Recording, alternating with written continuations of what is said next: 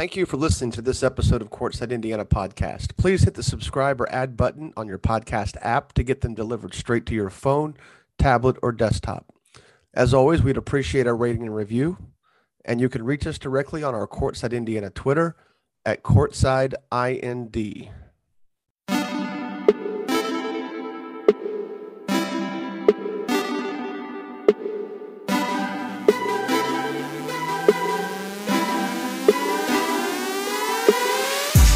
Welcome to Courtside Indiana podcast. I am Jim Reamer, joined by Zach Tyler, Dominique Neely, Kyler Staley.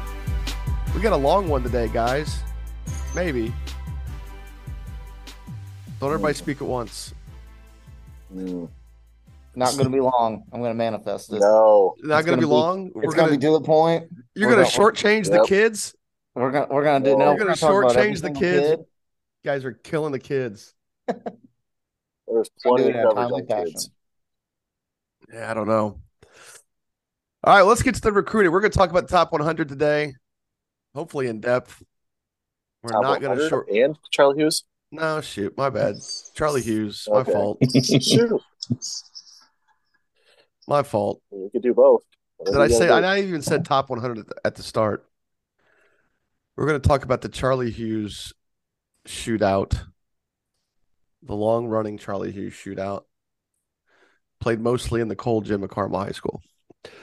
But first, we're going to get updated on recruiting. Zach has the list. It's a substantial list.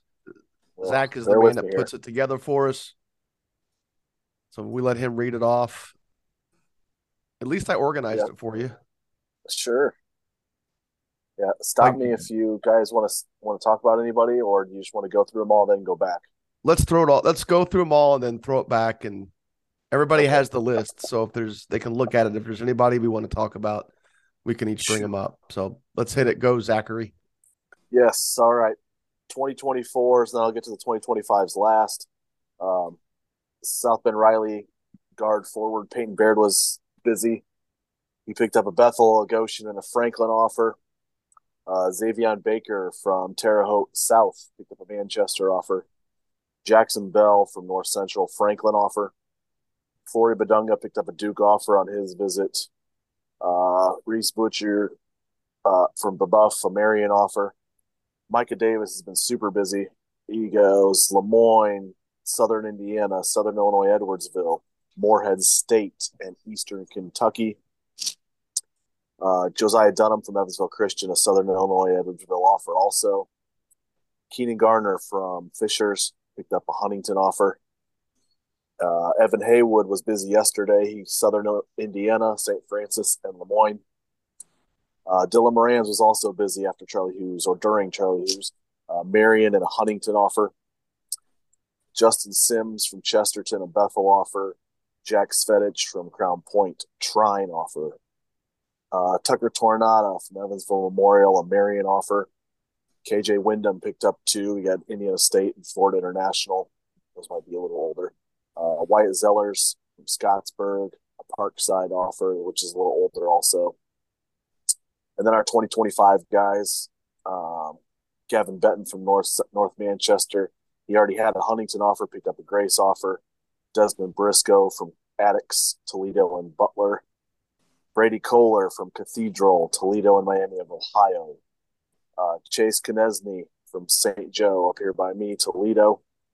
Braylon Mullins from Greenfield Central has been super busy also. Kent State, Tulane, Valpo, and Toledo. Dominique Murphy from East Chicago, an IUPUI offer, I believe. Um, Xavier Robinson from Lawrence North, Temple, and Toledo. Trey Singleton from Jeffersonville, a Richmond offer. Uh, and Jamin Townsend from Marion, a Valparaiso offer. And then Stevie Reynolds III, 2026 from South Bend, Washington. Got a Purdue offer a little while back, then a Toledo offer, and he just picked up an Eastern Michigan offer. And that does it for us. yeah these these offers We'll go be back the last back after weeks this short break.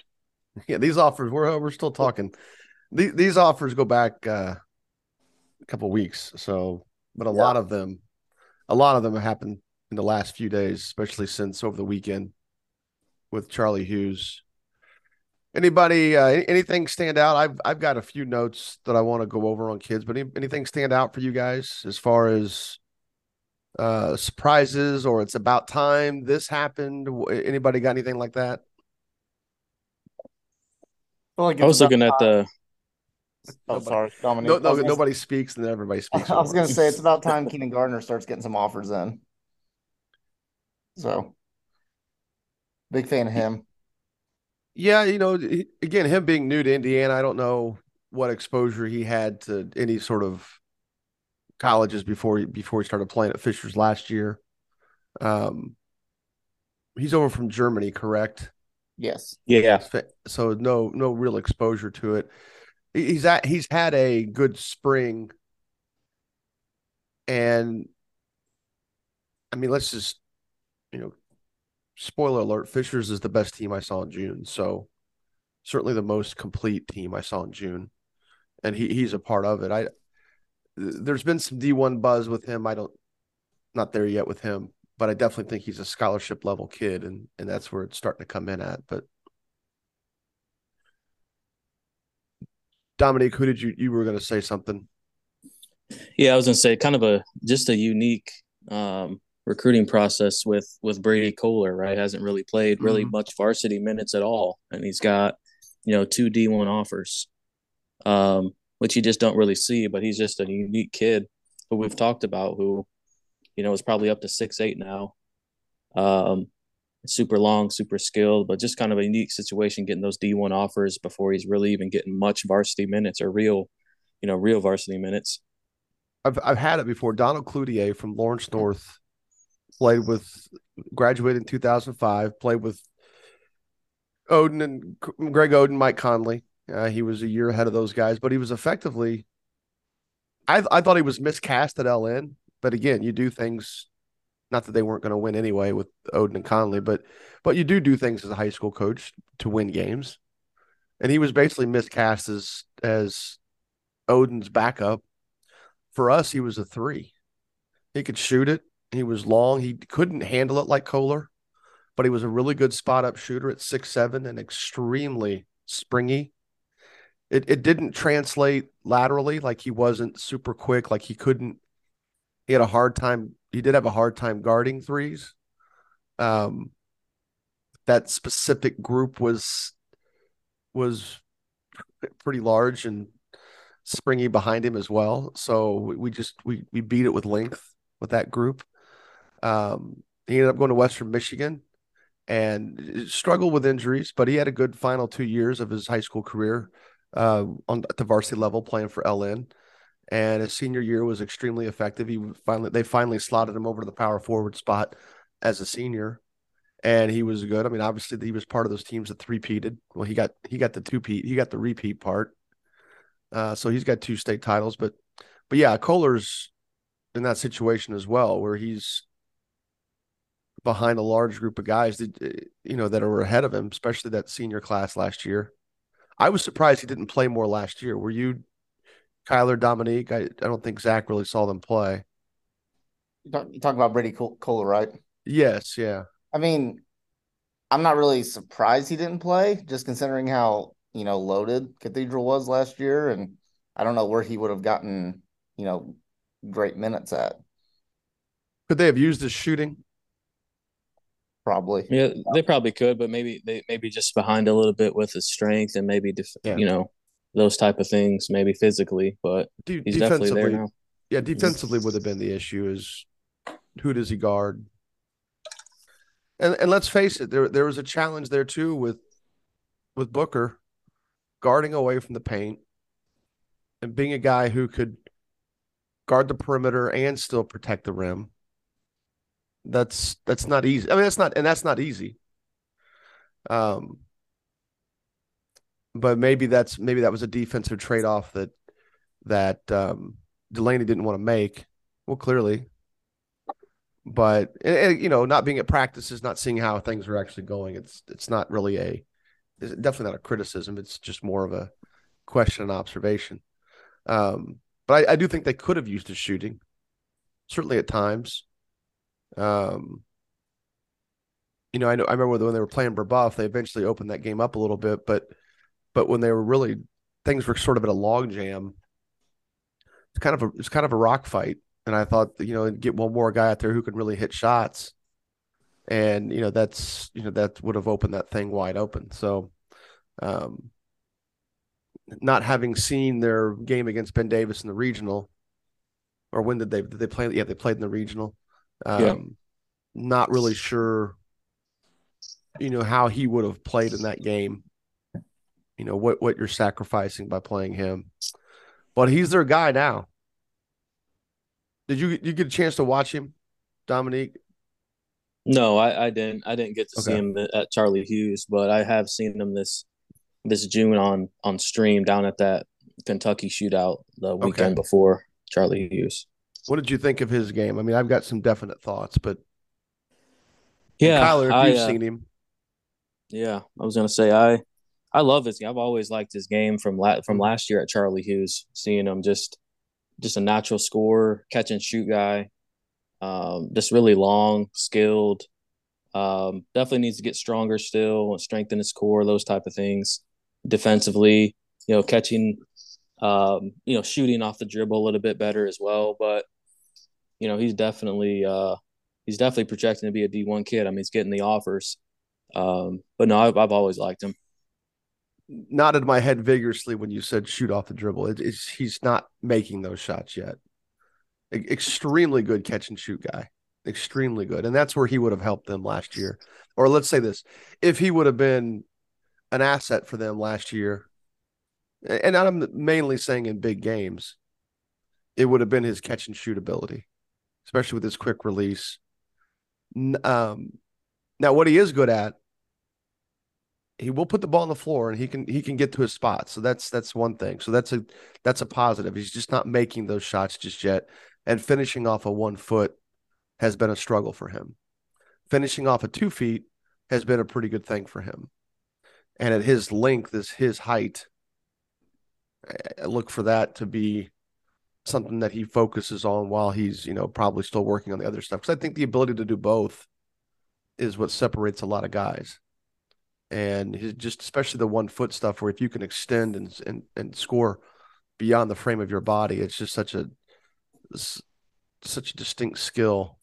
And that's where you talk about it. He needs to get stronger. That's what's going to come in play. So, um, but he, but i yeah, he's. I definitely think he. I've felt he's been kind of a mid major for the last year and a half or so. Probably the same time you did. So maybe even just last summer, because he was impressive last June, Yeah, he was. which is why I thought he would have played more. he was the victim of his own success as far as people like us are concerned, or at least you know outsiders looking in. Uh, Wyndham was really impressive this weekend. Did is he playing his way toward a high major? I think so. I mean, What, just what's what's left? what what's left in his game, or Yeah, I mean he's six Consistency. six three. Let's give him the inch six four. Um, can really really. I mean, he certainly can shoot it. He shoots off the move. Um, I mean, I think Missouri Valley is a great fit for him. yeah, I like that. And and in some conversations, that's oh, why are you hating on me, man? I'm not saying it is in his case, but I'm just saying that, you know, if you don't think a kid's a high major, it, it's just a different conversation. What's what's left for him to get over the hump? I, I think Dominique nailed it. I think it's consistency. Yeah, um, which I think's been a lot better all spring and you know June the times that I've seen him, but I, I think he's just got to prove it a little bit more. Uh, maybe if he can prove that he has consistency for the rest of the summer, maybe he'll get to that high major. Size might be a question.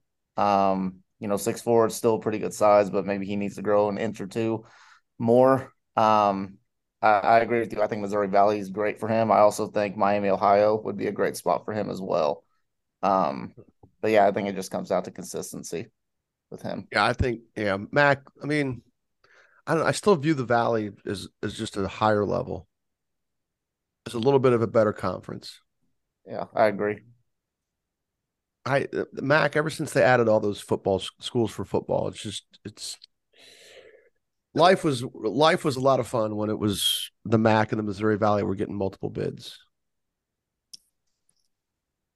Um,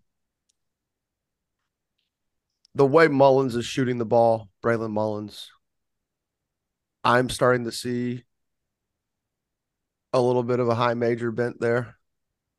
Anybody agree, disagree? I think the high major's there. I, I I still think a little bit of consistency with him as well. Yeah. I mean, you, you watch a kid so much as I have with him. You know, you, you see the you see the the stretches where he's struck where he has struggled in the past, just really with just his outside shooting. He's always been a, an attack guy. He's always been a guy that's gotten downhill. Um, he and since graduated teammate Dylan Moles ex- play extremely played extremely well together, both setting each other up. All of their other teammates always know where they are on the floor. Um, you know, you throw in Kirchhoff, uh, whose whose father played at Purdue, you know, who also graduated last year. You throw him into the mix as far as a high IQ kid who could hit shots. Those those three kids played so well together. Um, even if Braylon was struggling from the three point line, those other two weren't. And then he was the guy that could score off the dribble, score in the paint. But now his shot is really it's softened up a little bit. It, it he's got a he's got a cleaner release. It's not as um like in the past his shot he would really he would really flick his fingers through. Almost like a almost like a like he had to do it. And now it's just a more natural feel. The ball's coming off his hands a little bit a little bit with more with a little bit with, with more with a little touch. And it's just he's just hitting more from the outside a little bit more arc in his shot and i know from experience of i know he's in the gym a lot let's just say that i don't think that's stopped since I don't think that stopped since the since uh last fall. I think he's in the gym quite a bit, working on his shot. So especially with dad on staff, they get I'm sure they get pretty good access to the to to their the facilities and their their gun there that they've got. They're gonna really need to have some guys step up on that team because oh, yeah. the, last, the last few times that I've watched uh, Greenfield Central, um, I mean, Mullins obviously everything runs through Mullins, but man, towards the you know the half of the second half, um, he gets gassed big time, and you could tell. He does, and you know what? His father's acknowledged that. He, he definitely understands the conditioning aspect of that of, of being the guy versus being one of the two guys. Um, and you know they they do have other kids who can they've got a couple other kids who could handle the speed of the game against certain teams, and that's going to really matter in March with because they're sectional. Sectional nine is an extremely good sectional. Um, I mean, it's Anderson, it's Mount Vernon. You think about what those teams, you know, are going to be this year. You think about what Anderson was the last two years. Muncie Central has improved. Uh, Pendleton maybe top to bottom isn't going to be as good, but Josiah Sims I'm sorry, J- Josiah Gustin is going to be an extremely good player for them. Um, you know, he's he's going to have to get, he's going to have to be in shape. He's going to have to be in, in better shape. He's in shape. He just he has to be able to endure that. Uh, but they have other kids who can handle the pressure, but but as far as shot making goes, it's that's where things start to separate a little bit. You know, and and against you know, against Anderson last year in the sectional, it it was clear they just had a lot of the other kids stepped up in terms of things like rebounding and defense, but as far as shot making goes, it was a it was basically two players who were even getting shots. And against Anderson, Mullins was fantastic against Anderson. And Moles even struggled a little bit, which sucks because that was his last game. But Braylon was fantastic. And as far as everybody really kind of already knowing who he is, that was the game where he was the best player on the floor. Unfortunately, it was a game they got beat in, but still. Uh, you, Kyler mentioned about time. Uh, uh it's about damn time. Evan Hayward got a Division One offer. I agree with that. Uh, I mean, Southern Indiana, Le Moyne. You know, that's I don't know what conference Le Moyne is in, but I, I know they've got an Indiana connection there somehow. I, would have to look it up. They're out uh, New York, from, Syracuse, New York. No, champions from uh, Laporte. Or, I'm right. sorry, uh, Logan. Logansport. Logansport. There you go. Good, good one, Zach. And Zach, have you seen any of these teams? Like, have you seen Cathedral play yet? No. Okay. Who the hell did you watch this weekend? Uh, so, well, I was going to talk about my guy on the list that I, I, I think it's just it's time he popped. Like we were kind of expecting this to happen, probably, but that's that's Dylan Moran's from uh, Guerin Catholic. Yeah, super super athletic, and his he's finally. We talk about consistency with these other guys. I think that's something he's missing a lot of too. Right? Is he, he, I don't know that he was very consistent last season, and now he's he's been consistent here in tournaments. Or I mean, in uh, Charlie Hughes, uh, top 100. I was I'm not sure of, but Man, top top 100 is a bad eval. I, I mean, I've got yeah. notes and and the, the evaluations have been have been published, but I mean, it's just it's not a great environment. I I got a lot of one line evaluations. Hit hit shots, competed on defense. I mean, that's like that's like ten of them. But hmm. Charlie Hughes is a much better evaluation situation. I'd like to see. I had a couple coaches this week this weekend more than a couple. If you combine last weekend at the top 100, say they would just rather have two weekend events where they're just playing instead of the top 100 because this is a much better evaluation process than than the top 100. Yeah, I bet a lot of college coaches would agree with that too. Mm-hmm. Absolutely. Um, now I like the way they handled it this year better than last year. Where last year it was just two full games. This year it was four half games. At, at least he gave you a, a, larger sample. Made it easier for people like us. I'm not sure it made it easier for college coaches though. All right, how many of us watched Steven Reynolds this weekend? Yes. Did we all watch Steven Reynolds this weekend? I did not. I was gonna. I was gonna mention him. This is his first uh, week, you know, first time playing in front of coaches in a live event, live period this spring. This spring, yeah. Kyler, did you watch it this weekend?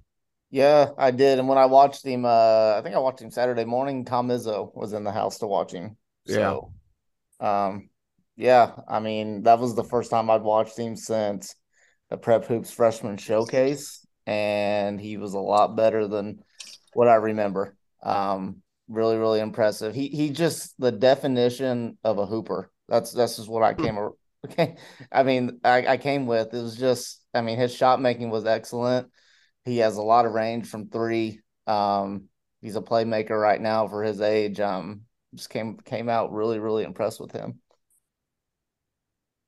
I mean, I was standing with Zach when I made some of these statements, so he's if he doesn't if he can't guess what I'm about to say, he he's going to definitely be reminded of it because I was pretty clear. Can, the the ball doesn't stick. The ball doesn't stick with him. He he's as well as he scores it. If he doesn't have the play, or if he doesn't have the the angle within one or two dribbles, he gets rid of it. And I absolutely love that about him. He moves without the basketball. Of course, I love that about anybody.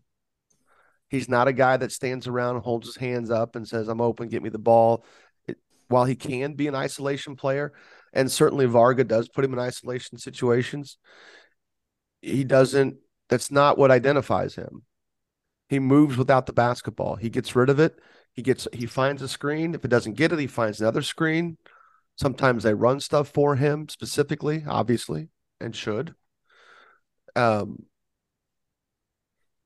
he the ball gets past the head in transition with him, doesn't keep it. He's not a guy that dribbles it up and tells everybody get the hell out of the way. I mean, he's he's pretty impressive from the neck up and how he handles and processes the game.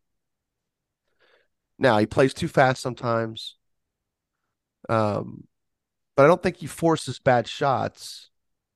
I think he does force plays.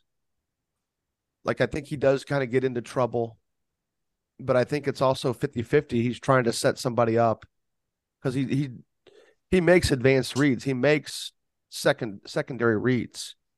He's pivoting out and finding back action guys. He's throwing cross court passes off ball screens. He, he's making high level reads as a sophomore in high school. Are they always the best decision? No. Will that decision making process improve? Likely. But the ball doesn't stick with him. And I can't, that's huge in, in my book. Because when he goes to college, even especially as a freshman, I mean, he's not going. I mean, look at like a kid like Jaden, Jaden Ivey, who I don't think I don't know how many people thought he would leave college after two years. I mean, Jaden Ivey had to learn how to play without the basketball at, at Purdue. Now he got super good at it, obviously. And his first year in the NBA was, I would say, a success, at least individually. But Reynolds already has that now as a sophomore in high school. Um, just just really impressed with everything about him. Now they as a team they weren't very good. I don't know their young guys other than other than Elijah King, who's a freshman, who was good, by the way. Yeah, he was. Kind of like him when he plays when he plays hard. It, it's just sometimes it's hard when you watch when you see a kid in middle school and he just whether they are or they aren't motivated first impressions suck sometimes, man. You just not that they're all harsh, not that the bad ones are hard, but but you just got to get through it and, and watch him play. And he was, but South Bend Washington as a team is they're going to struggle. I mean, they're going to probably be a maybe a little bit better than a 500 team. I don't know. Maybe they had some guys not there, but yeah, they were they were down their big dude. Six, oh, were they okay? But he's he's hurt quite a bit. And then they have a uh, incoming freshman, DeCorey Parker, who didn't play either. He's okay. been hurt. And they're going to be young. Yeah. No matter sure. how you cut it, they're going to be young. Yeah. But man, he was impressive this weekend. One thing I noticed about him, uh, just from seeing some highlights from Ch- Charlie Hughes, uh, he makes contested shots. You know, mm-hmm. uh, off the dribble, pulling up and, and with guys right on him. And, and he's got a high release. They're, they're, good shots. Yeah, high release, and he's able to, to hit them at this age. So, you know, he can tell, uh, you know, moving forward, he's he's just a shot maker. He's a scorer, and he's only going to obviously get better and you know grow some more, probably get stronger, get faster, more athletic. So he's he's definitely on his way if you can master the art of scoring in two drib- within two dribbles, you're you're really onto something because unless you're going to get a lot of ball screen action, and I and I know I'm skipping a level here from college, but unless you're going to get a lot of ball screen action, where you're snaking dudes and and the whole offense is revolved around. I mean, there's not that many players in the NBA where it's a a ball centric, where it's a heliocentric offense where the, the offense revolves around one guy making all the plays. James Harden obviously is, is like that before he played with Embiid. Uh, Luka Doncic, Doncic is like that with Dallas, and I'm not trying to compare him to those people. don't don't give. I mean, don't think I'm trying to do that. I'm saying style of play because where a lot of people, where a lot of players falter, is they think they're that dude and they're not. It's so few and far between you know, especially and, especially at the college level. Mm-hmm. You know, I mean, the only ones that come to mind recent recent history, like Trae Young at Oklahoma, was kind of like that. Sharife Cooper at Auburn, but there's not many dudes that go to college and you're just the guy and the ball's in your hand all the time. And Cooper didn't shoot the ball very well. Right. And I'll be honest, the only reason why I know that is because when it was time for him to get drafted, I watched all that draft video stuff. I watched all those those there's three guys that do those scouting videos, strengths and weaknesses, and I watch all that crap. of all the pro- projected first round guys, just because that's what I geek out on, and so I don't I don't really watch a whole lot of college basketball outside of the Big Ten and Butler. Um, and you know it's and Trae Young and Art they didn't they didn't they underachieved probably as a team. They didn't win a lot of games there, I don't think. Um, and that's not to say that because again, like you look at Jalen Hood Schifino for Indiana, he he's not like that. He's a guy that obviously utilizes ball screens, and I would say really needs ball screens to get downhill. But he also knew that it it wasn't him; it was a two man thing, and the other dude was better. Um, and that's where he's going to succeed at the NBA level. Is he's going to be a guy that understands that, you know, at least not I'm not saying he's going to play a ton as a rookie. He might, but he's got Anthony Davis setting those ball screens. He's going to realize that that's that's the end the end all be all for his opportunities, either assists or shots. Um, but if you can back to the point, if you can be a guy that can score, make or make a play in one or two dribbles, and do it at a high level, then you got a chance to be a high level player because everything else, a lot of that stuff doesn't translate. You, you can't be a dude that takes five or six dribbles or thinks you're just going to isolate the floor and, and play up a level unless you're just super, super, super special. And, and those players truly are few and far between. Emoni Bates is a great example of that. Could not watch a guy dribble the ball more in my entire effing life than watch him. And, you know, he has a lot of other reasons why he hasn't succeeded beyond his junior year of high school, basically. Um, and I'm talking on the court stuff. Forget the off the court stuff for now. Um, but in high school, that kid did zero without the basketball, zero, and it didn't translate when he went to Memphis. Now, part of that may be strength, you know, or lack of over actually lack of actual skill development. Um, but you know, just obviously an extreme talent at a young age that thrive by being uh, older than a lot of people, but at the same time, um, I just really, really impressed with Reynolds. I just, I know they didn't, they didn't play the, the team wise, they didn't play well the game I watched, and but just his decision making process. I told Zach we could, I would probably go about a half hour on this, and I'm, I'm probably getting there, but God, I mean, just really impressed with him. Just couldn't. And I don't know that I I don't know that he compares better to Harrelson.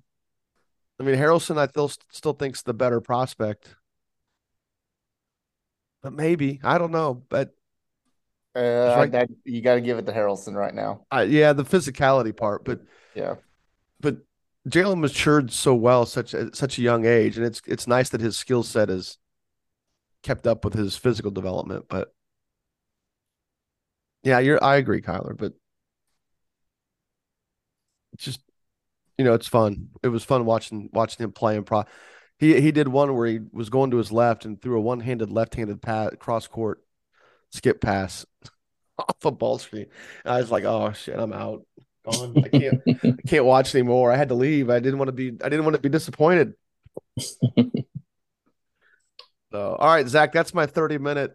That wasn't quite 30 minutes. go. That's my that's my uh so that's my TED talk on Stephen Reynolds. Kudos to all those involved in his his not just his skill development, but his mental development. Um all right, anything else before we take a quick break? Oh, I do have I have one more question. All right, Zach, you saw Chesterton. You you watched Chesterton a lot. Yeah. Is Justin Sims where we thought he would be as a freshman, recruiting wise? Um, Boy, this is going to be negative. The kid works hard. I just It's a great question, though. and he's run and he's they've won a lot of games. I mean, I yeah, I think he's improved his game a lot. He's he can shoot from outside now too, and Can't Um, does I he do it when you're in the gym? yeah, I've seen him hit outside shots. Okay. I mean, because his recruiting is, I mean, I loved him as a freshman, and I still look. I like him as a high school player. Yeah. And this is going to come across super negative. Of course, it's like the backhand of a backhanded compliment at this point. But when you say somebody in high school you love him as a high school player, it is a good question, isn't it, Kyler? Yeah, it's it's a really good question. If I if I'm honest, the thing I hear from coaches is lack of motor from him. Consistent motor, I should say. That's pretty easy to see on the floor. Are you closing out tight on him though? You say you you've seen him hit some shots. I haven't seen him hit shots. I don't I don't know that I would yet.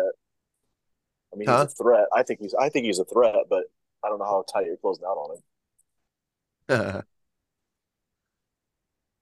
um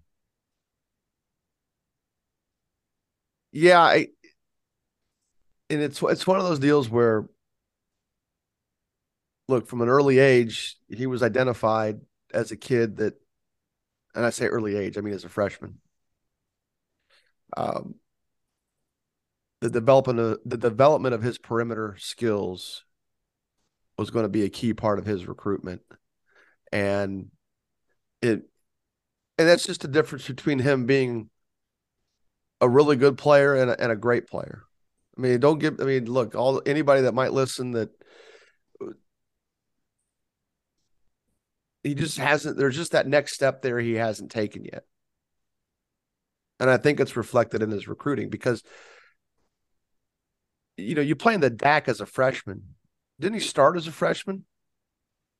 Yeah. On a team that just the next year went undefeated up until the final game of the year. Starting as a sophomore, his second second or third leading scorer on a team as a sophomore on a team that went undefeated. There, there's just a next step that he hasn't taken skill wise that I think that makes him an undersized four. So I guess that's where I'm going with it. Right now, college wise, he's what? What position? And He's a four, right? four. We all agree with that. Yeah. If he's a three, what what happens if he's a three? Like guard a three, and either hit shots like a like a wing or play make as a as a be a playmaker off the dribble. If he can put the ball on the floor a little bit, he, he'll block shots for sure. Who who does he become if he can be that guy that can make plays off the dribble? I mean, you say he can put the ball on the floor. What do you mean? He straight line drive. I mean, like he can straight line drive and sure gets the basket and Yeah, and he'll back kids see- down too if he Yeah, catches it out of the post a little bit. yeah, but that's not really a But he's not coming off screens and taking the ball to the basket on drive. That's what that's saying. not really a thing though. I mean, who's he going to back down in college? right. I mean, who was the dude that got drafted? Oh, Jalen. Unless you're like Jordan Pickett from Penn State, you're not. That's a big. That was his big thing, I guess. Um, I don't know. And again, this is to say that this was a kid I loved as a freshman and thought, man, this guy's going to be. I, I I thought for sure with his skill development, he would be a kid that would be ultimately a like a low D one or or mid you know mid major type guy. Just because I loved his motor as a freshman, because you can't. I mean, you can't. You don't play that young at Chesterton if you're not working hard. So there's, but you know, he go to whatever he can go to the Crossroads League and, and be a hardworking power forward and be really good though. So that's it's just a different conversation. I say this to people a lot when they if they read something I write or or or that any of you know any of us write. Um, the higher up the ladder you talk, the the more nitpicky it gets, and it doesn't mean you don't like a player. It just it just there's just more questions to be answered, and and it, sometimes it's a different perspective. Like Flory Bidunga, for example. We talk about Flory Bidunga playing in college. Somebody asks you think he can play in the NBA, the, the, the tone of the discussion becomes a lot different. He gets a Duke offer. People, IU fans losing their minds. Kyler, what do you hear? I, Kyler, I'll tell you what I've heard, and I'll see if you've heard it. I, I've heard good things with Indiana lately. I mean, uh, the only thing I hear is it's basically just going to come down to Duke and Indiana, is what I, I keep repeatedly hearing. Yeah. So, I mean, it's I feel like it's going to come down to the wire, honestly, in my opinion. He's still, it's still really hard to read with his recruitment. It, it always has been, and until he finally commits, I feel like it's just going to be, I don't know. Well, with him, and you know, with his situation too, where he's not, he's what been speaking English for eighteen months, maybe fluently. It's a lot he's better. Not one, he's that. not one. Yeah, yeah, I know. No, I know. He's not one of those guys that's out there proactively talking to people. like he's not texting you like some of these guys might go, Hey Kyler, what's going on? I know that happens every now and then, but most of his communication is coming from his host family and, and Peck and uh, Hey, before, anybody, yeah, yeah before we, I wanted to jump back to Chesterton quick. Mm-hmm. Um, I just don't like last year they had the same results. Like they, I was looking at how they did at Charlie Hughes, and they got pretty much waxed every game. Mm-hmm. They lost by 35, 31, 20, and 27. This week? Um, yes. But last yeah. year, they, I think they they did the same thing. I mean, Amari Carson last year outscored outscored Chesterton by himself in a game, and they got they looked terrible last year, and then you get to the season and they lose six games to Brownsburg, Blackhawk, Lawrence Central, Norwell, Hammond mm-hmm. Central, and Penn, and they go to the regional. So don't you know? Don't think that Chesterton isn't going to be the best team in the region or one of the best teams and have a really good year. They're going to be oh they're yeah, going to well. be good again. It's just it's just going to be you know deceiving looking at their results in June's. I know last year they weren't very good, and this year same thing. But Urban seems to get them ready for the season, and they're going to be good again in the north. Well, that's at least. yeah, that's that's all about Urban at that point. Yeah, because he can flat out coach, and you know, and look, Charlie Hughes. There, there's the great thing about Charlie Hughes is you see these guys are coaching; they care. And we can sit there. I, a friend of mine was really upset about the way his team was playing, and I told him it's, it's June, you know, and and what I you know what I liked was that most of these dudes can coach, or mo- I'm sorry, I shouldn't say like that. Most of these dudes are coaching hard. There's they're definitely not taking the losses as hard, but they're coaching. Like you saw Urban this weekend get really pissed at his players. It was an, it was all about effort. Had nothing to do with winning or losing. It was effort. He was not pleased with his team's effort.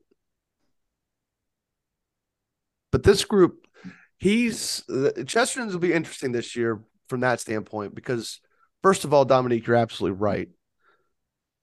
And that is that, you know, Chesterton, especially last year, I don't know what their scores were last year at Charlie Hughes, but if you're telling me they struggled, they did. I'm going to believe you. They did not look good this weekend. You know, last year it was Sims, it was it, it was Parrish, and it was four or five seniors many of whom had been getting a taste of varsity since their sophomore year. Yeah, yeah. Even Lack if in depth is going to show this year. Yeah, even if in smaller roles. And this year they're not going to have that, so they're going to have to figure it out. Luckily, they don't have to figure it out until November. Not that they're not going to be working along the way, but you know what I mean as far as results that truly matter. And then the results that really matter is in March you know, and that's going to get us to some of the discussions we probably have during the actual Charlie Hughes discussion. Um, once we come back. So, anybody got anything else in the recruit on the guys that we're talking about recruiting wise?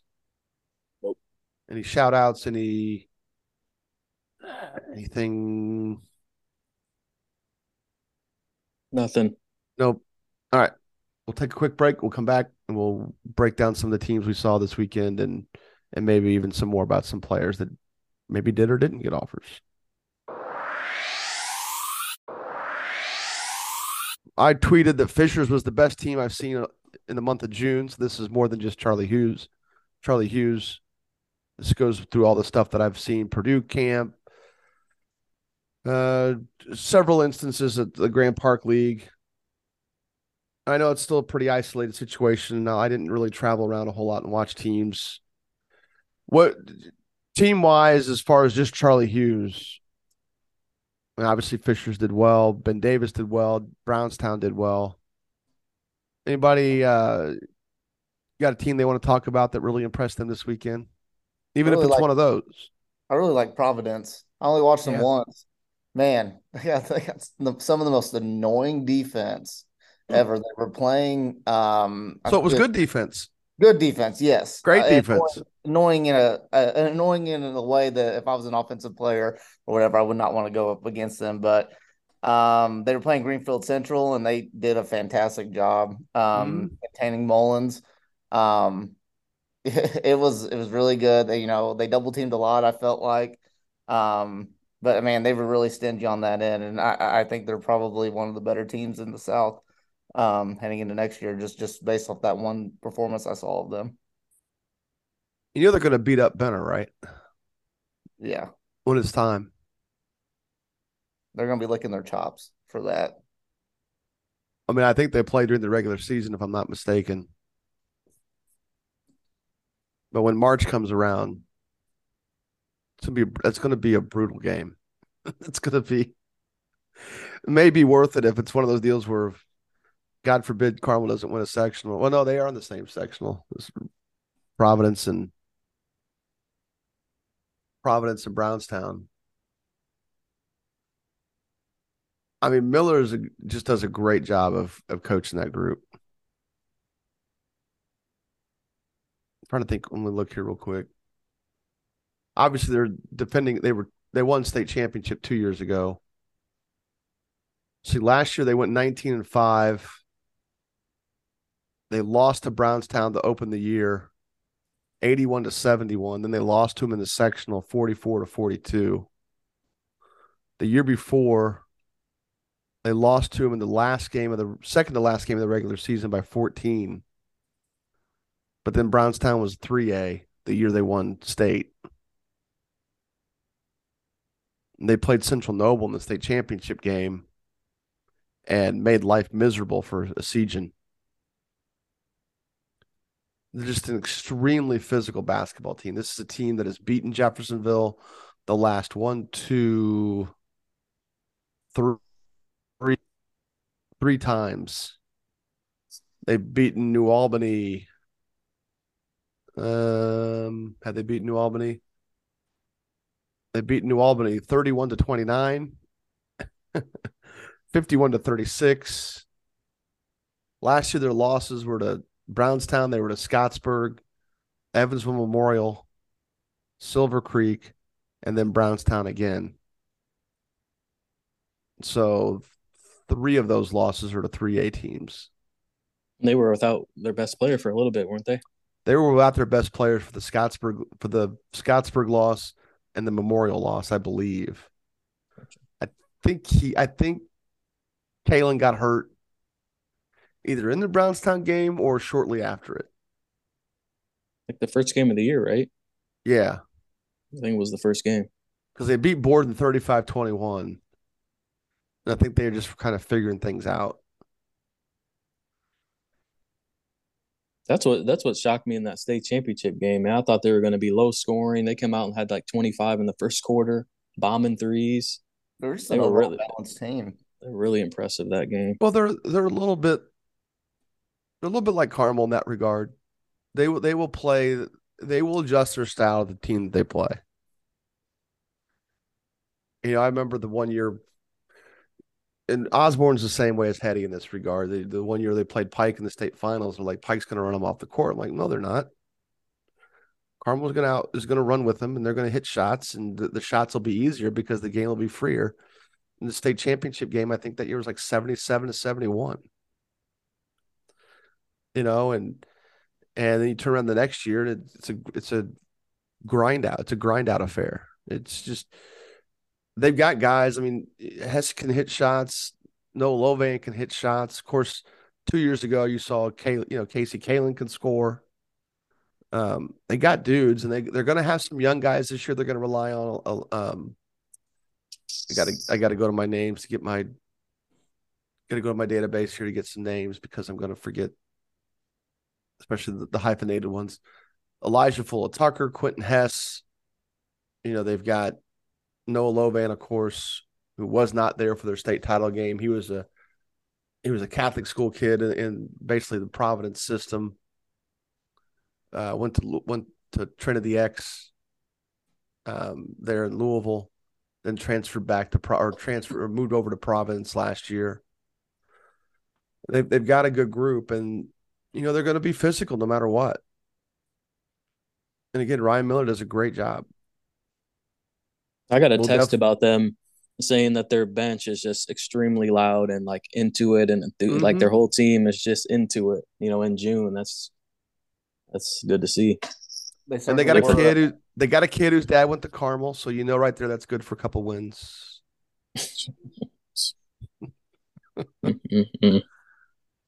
Can't help it. It's true.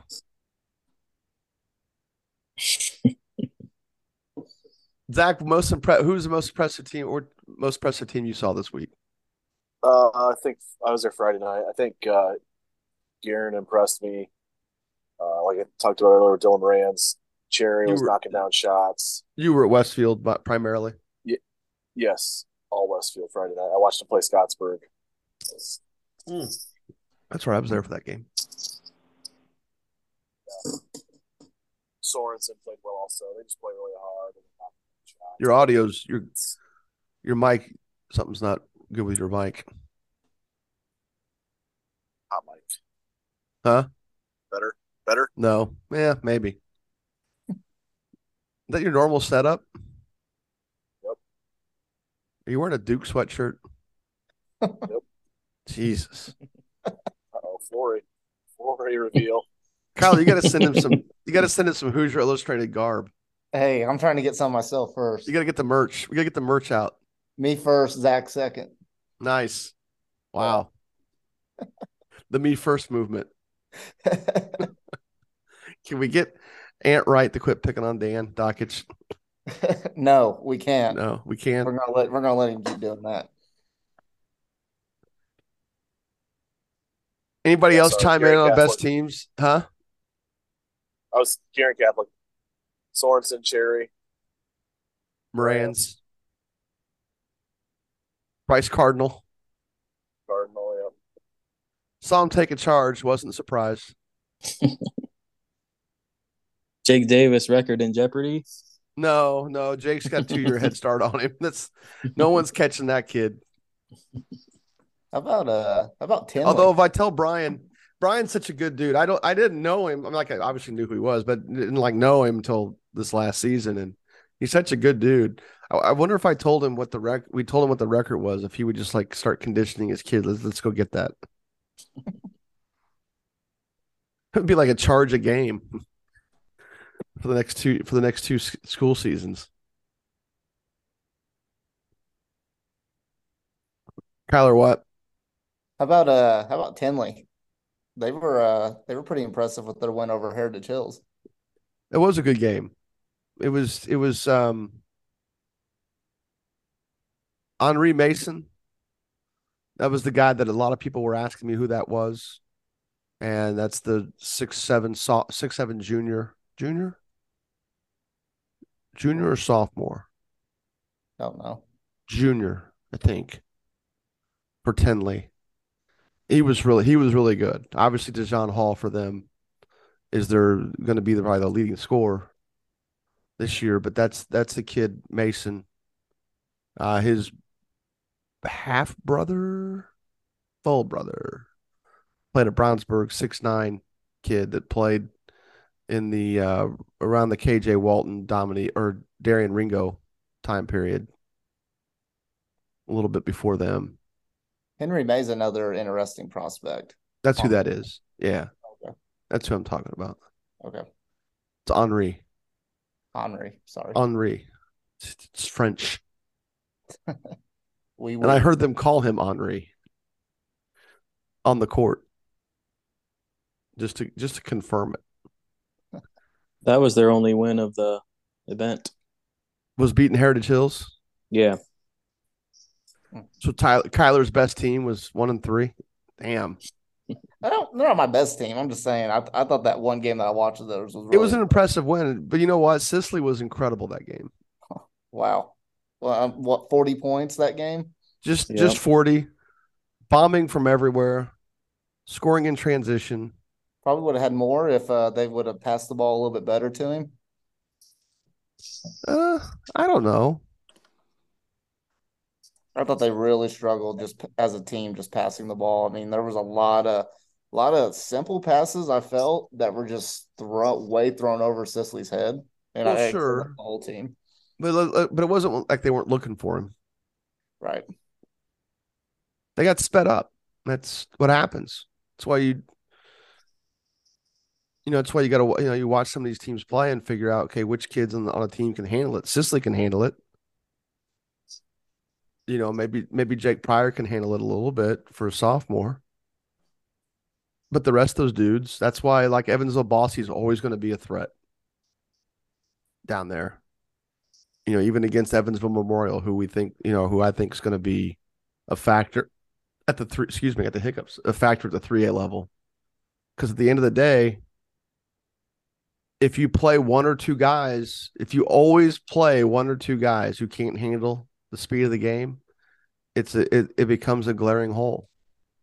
And that's why every year you, you might see Bosse go what 15 and 9 and still be a team that sneaks through a sectional or a regional and and their their their down teams are still teams that are a threat because you know they play a certain way that causes other other teams problems.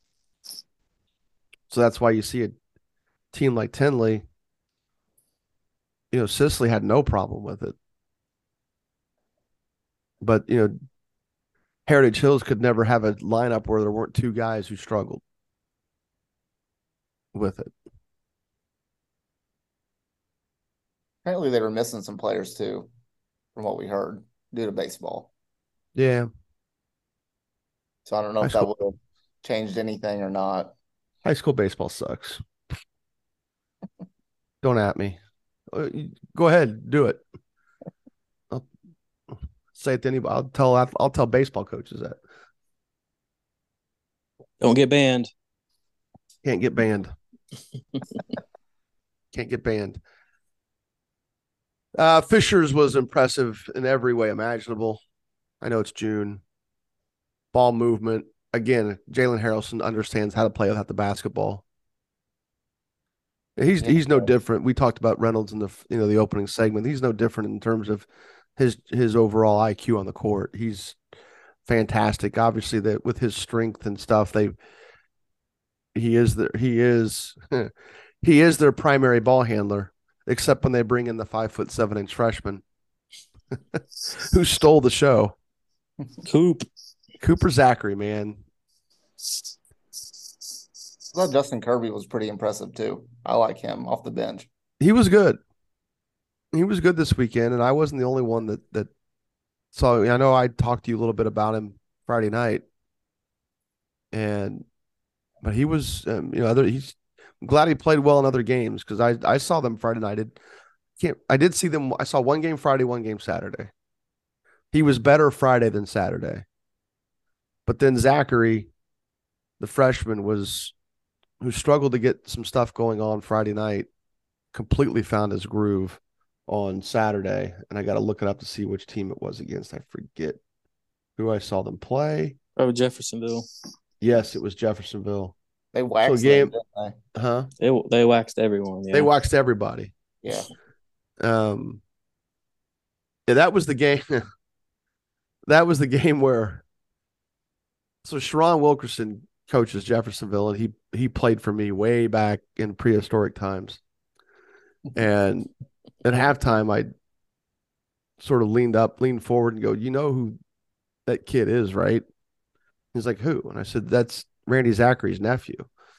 So then he like impromptu just stops, Kyler, and then Dominique was sitting next to me. Impromptu stops and has me tell stories to his team at halftime about Randy Zachary. And I was like, no, this is not. Looked at him and go, he was really good in high school. it was not the time. Like give a little Uh, rah rah speech. I yeah, I don't know. It was funny. Sharon had such a you know, this is obviously high school stuff. Sharon had such a rivalry with the Anderson guards back then. Of course, Sharon was so competitive in high school, he kind of hated everybody that wasn't on his team. And uh, he got tired of hearing about the Anderson guards, Kojak Fuller and Zachary and Ash and Scooter Haig and all those dudes because Anderson had some really damn good basketball teams in, in the early '90s. Madison Heights, Highland, and and Anderson High School, and he just got tired of hearing about them. Of course, Jeffersonville got won the day because they they were you know they actually broke through and won a state championship, but um. Now, you know, obviously his disposition changes as they get older and things like that. You know, you respect how good those players were, but he, when he was younger, he was like, "No, screw those dudes. I'm better than ever. I'm better than them." Um, but yeah, he wanted a quick history lesson on how good Cooper Zachary's uncle was. I'm not sure that mattered on the court in that given moment, but Cooper was really doing a great job. He made one kid fall down. We're not going to name names, but he was he was good and he's going to be a factor for Fishers this year. He he may not start. He may not have to start because Fishers has a nice group of guys as far as Harrelson, Metzger, Garner, uh, uh, Mc, McMurtry, uh, McCartney, right? McCartney, yeah, Millen McCartney, McMurtry. Who the hell's McMurtry? um, I did see one game. Um, I think it might have been the Crown Point game where Zachary did start. So he might. Did he? Uh, yeah. So Langer could have been just been kind of that would have been the second game on not. Saturday. yeah. So he's Right. just around with I've been the lineup. first game. First game, first game. First Yeah. game on Saturday. Yeah. We didn't start against Jeffersonville. Well, he's going to be a factor no matter what, whether he starts or, or he's the first guard off the bench or the first player off the bench. He's going to be a big minutes guys, and I and I would be, I would say that he will finish a lot of games. Hell, he might finish every team. every game, huh? They're a deep team. You know, it's funny though. You so seeing him play the last two years, you know, he's he lives, you know, he's around here. So every now and then I sneak into a Carmel middle school game, and especially the the, the county tournament, which is just fun stuff when they're in eighth grade. That eighth grade county tournament, it's like a super sectional, or what they would have called a super sectional back in the day. But but the the things that he really succeeds at or has succeeded at at the middle school level is not something he's going to be completely be able to rely upon in at the high school level, which is just being so much quicker than his opponents, being you know being able to sneak in and get these you know these steals where he's just taking it from them. Um, coming from behind and just grabbing the ball because he's quicker than everybody. I mean, that a lot of that stuff is going to wane, but the rest of it is is going to be just how it's going to rely upon skill. And he had a situation where he dribbled into traffic, he got a little little bit over his a little bit ahead of his skis, but his ball handling is so good and so refined that he was quickly able to change gears put the ball behind his back a couple of times to protect it from the the trouble that he was dribbling into and then backed his way out went between his legs hesitated. Dude falls down crosses him and goes in like and he makes a little floater. And it's just like oh jesus. You know and that's there's there's going to be a time when his size is an issue um, going to ask if he'll, if he'll make it to six foot or not. He is. Ah, I'll be surprised. I'll I was going to say with his with his defense, like you're saying, having him in at the end of the game, is he going to be able to defend? Um, Um, well, you're going to have to be able to rely upon a high school team to be able to understand how to target kids. You know, um, Is he big enough to guard Kudo and Ryan or Alex Kudo and Ryan Cleveridge or Carmel? Sure. Yeah. Carmel going to be able to target him? I don't know. Are they going to? Um, I guess if you do things in a way to force a switch, um, like if he's guarding Kudo, he's gonna have to make a decision. Does he go underneath a uh, Does he go underneath a good screen from Owen Huber? Because Huber's gonna set good. I mean, Huber was pretty good this weekend doing his the things he's gonna have to do, screening and defending and being physical, getting dudes open with and without the ball. I mean, that's going to be a challenge. But I think at the college level, there's going to be opportunities to target him. Um, it's just it's going to be a challenge you have to overcome, and he's going to there's going to be people that really love him and really buy into it, and um, going to be hard to not like from an overall perspective, and it's going to be one of those things. Will be a damn shame if the if the height is just the only reason why he he doesn't make it at a to the level he wants to. Um, I don't know. I mean, I this at this track, if I was a low D one team, it would be a no brainer because he could run the team. He does everything so well, man. Vision is awesome. IQ, yep. hits hits the shots, floaters, three. I mean, yeah, he's got he's got everything going for him right now as an incoming freshman. Like you said, it's just all about his size. Yep. Uh, to me, he's a no-brainer, low D one guy. I think schools like IUPUI should probably get on him like now. I mean, they've they've certainly recruited worse. That's true. You know, and I'm thinking of this number of small guards that you know play in the OVC. I mean, he's just, yeah, he's he's something else, man. It's going to be good. I don't know where he ranks yet among freshmen, um, but he's certainly the most impressive.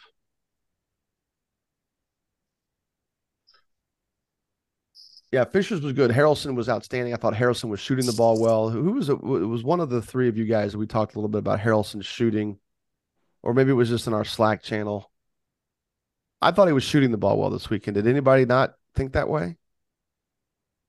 Uh, I I kind of, I guess I didn't see a whole lot of his shot, um, in the two games that I watched of his.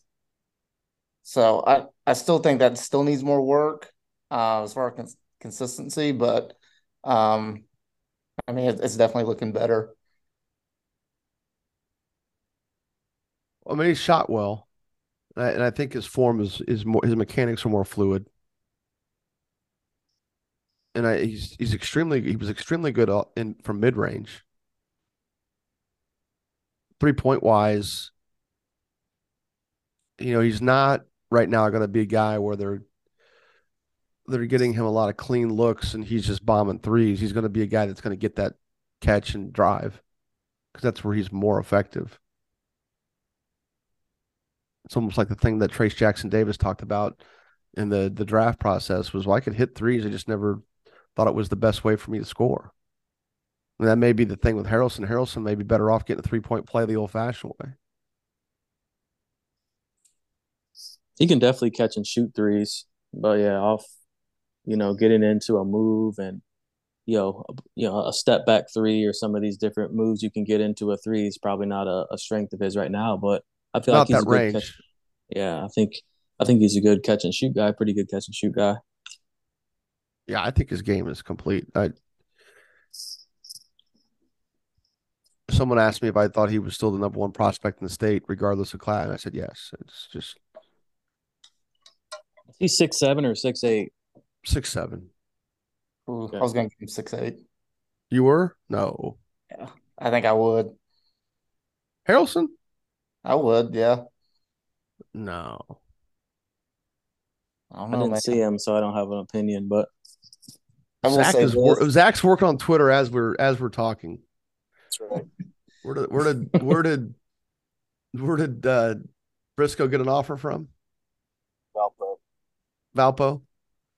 Breaking news: Desmond Briscoe offer from Valpo. By the time you hear this, it will not be breaking news. Usually it happens after we're, we're done recording, right? That is that is true. Yes. Yep.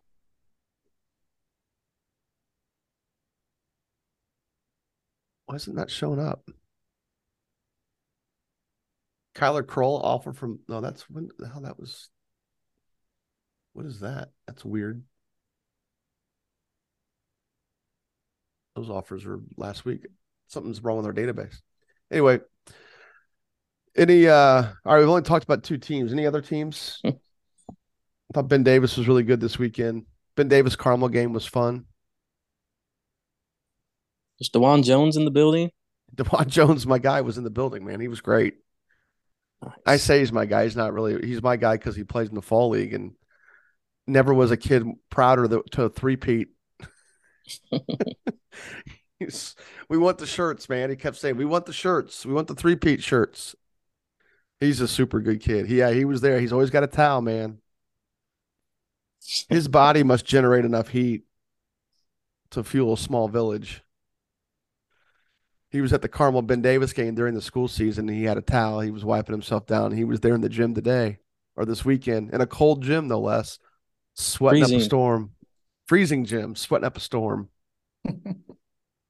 Man, I went So- over to the Ox Gym for the Noblesville Wayne game and to thaw out. Man, it was toasty over there. It was thawed Yeah, out. it's it's literally night and day difference. Literally. And they're right next to each other. yeah, they are. What are we doing here? Well, they you know we have AC. Hey, we we you? vote for Do these you? things. We we vote we vote for these things here. We pay taxes. We we we approve referendums. We support our public schools. We we have air conditioning, and You de- you do. You definitely have a air God love. Jimmy Yes. Inskeep. He wants to keep that place nice and cool. It it, cra- it cracked me up because uh, when I was there Friday night, I'm in the Ox Gym watching Harrelson, and uh, IU assistant coach Brian Walsh. He's going back and forth watching Kokomo, watching Flory, then coming back to Harrelson. And he goes, "Man, the temperatures difference between it was just insane." Yeah, he's like, he's like, I, he's like, I want to stay in the Carmel gym because uh, you know it's cooler, but like Flory and Kokomo, they were just getting their butts kicked, and so.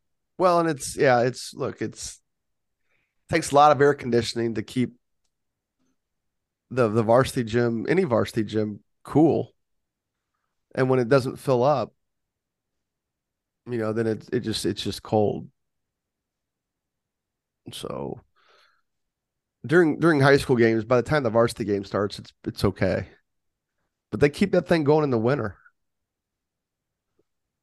It's just how it is. I used to think it was because Hetty and Osborne liked it like to have a cold gym. Playing some of these teams that like to run.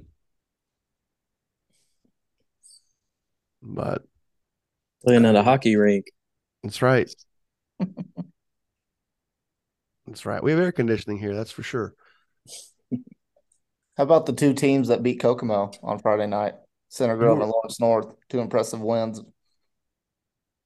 Well, I didn't I didn't see Lawrence North this weekend, so that's but I've already seen them a couple times, so that's it was pretty par. You know, it was wasn't anything wasn't high on my list. Zach, did you see LN? I did see LN. I like them. Uh, Robinson didn't do too much in the game I saw, but I like Brendan Brendan, Brendan Miller a lot. Yeah. So Plays hard, doesn't he? yeah, he does. I like his size too. He's smart. Played really well. That's the only size they have, man. It's crazy. It really is, yeah. Think of all the good teams they've had and all the size they've had, and it's just, right now it's just him. See, that's what, Ju- but that's what Justin Sims was as a sophomore, right? Right. Right. Your microphone situation is not improved, by the way. I think it's because you're wearing a Duke sweatshirt. It's drowning out. It it's drowning out all sense of communication. Is that your same setup? Oh yeah. Is it? Yeah. Well, something's changed. Got the light behind you, can't see your face. Gee, to Christmas. like a mess over there. I can't I can't sit outside because it's raining. Oh, really? Yeah. Oh, it is raining here too. What do we know? How about that?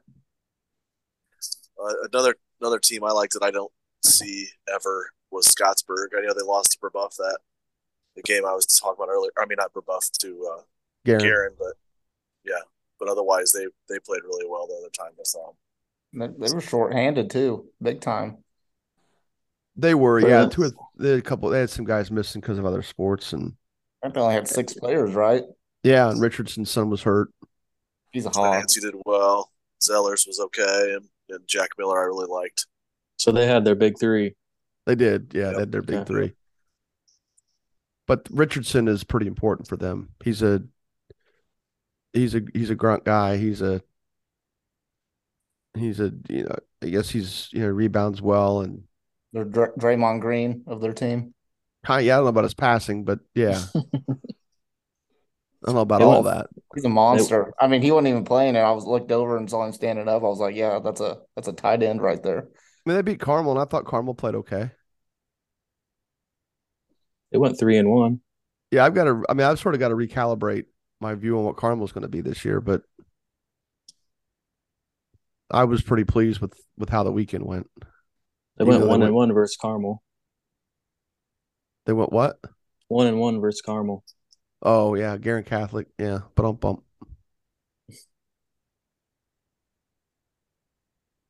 They, um, I mean, Zeller was really good. Jack Miller was good. I, I Jack Miller to me seems bigger than what he has in the past.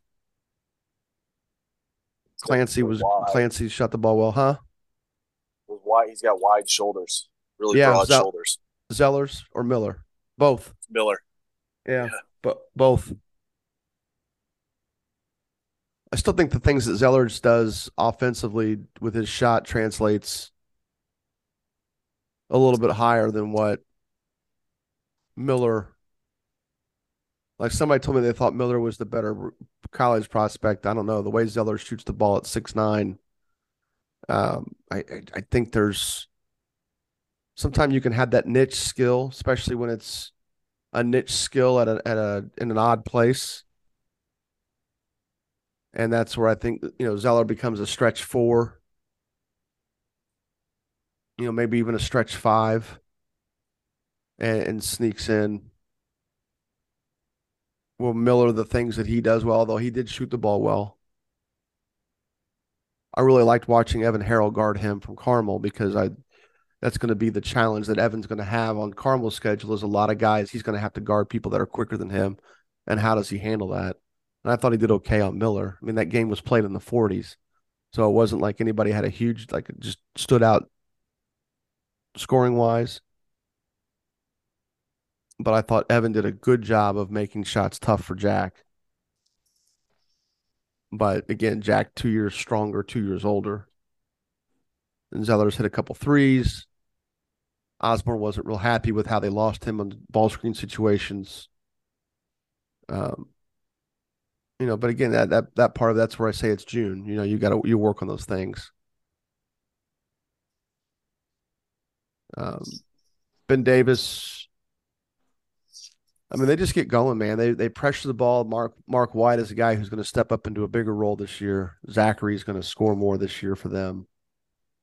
They they've got some young kids that are going to play. Um, you know, they're gonna they're gonna play nine guys. They're gonna play. They're probably gonna play seven dudes a lot every game, and that seven, that six and seven spot are probably going to be. Well, I'm sorry, they'll probably play eight guys every game, and that seven and eight spot will probably be. It'll vary game to game, but they'll have eight or nine guys who can really play and they, they may not have the size they've they're not going to have the size they've had the last couple years, but they're going to be able to continue to put just waves of pressure on the ball. And they annihilated Noblesville. Noblesville couldn't handle it. And I know Noblesville had an overall good weekend as far as wins and losses, but they did not handle Ben Davis's pressure very well. And I was glad that Carmel did. Um, and they did things to Carmel that they weren't doing to anybody else. They were trapping and they were trapping full court.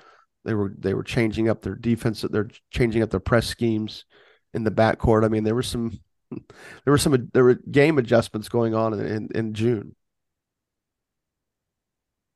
And I don't know if if Don had decided to, hey, let's just try some things this game. But I can tell you both coaches wanted to win. That Brownsburg Ben Davis game was that was a good was game. A, was a good one. After you left, we had a couple technicals in June. A couple? Well, you couple. said Lynch. Who was the And second one? Catchings. Oh, really? Yep.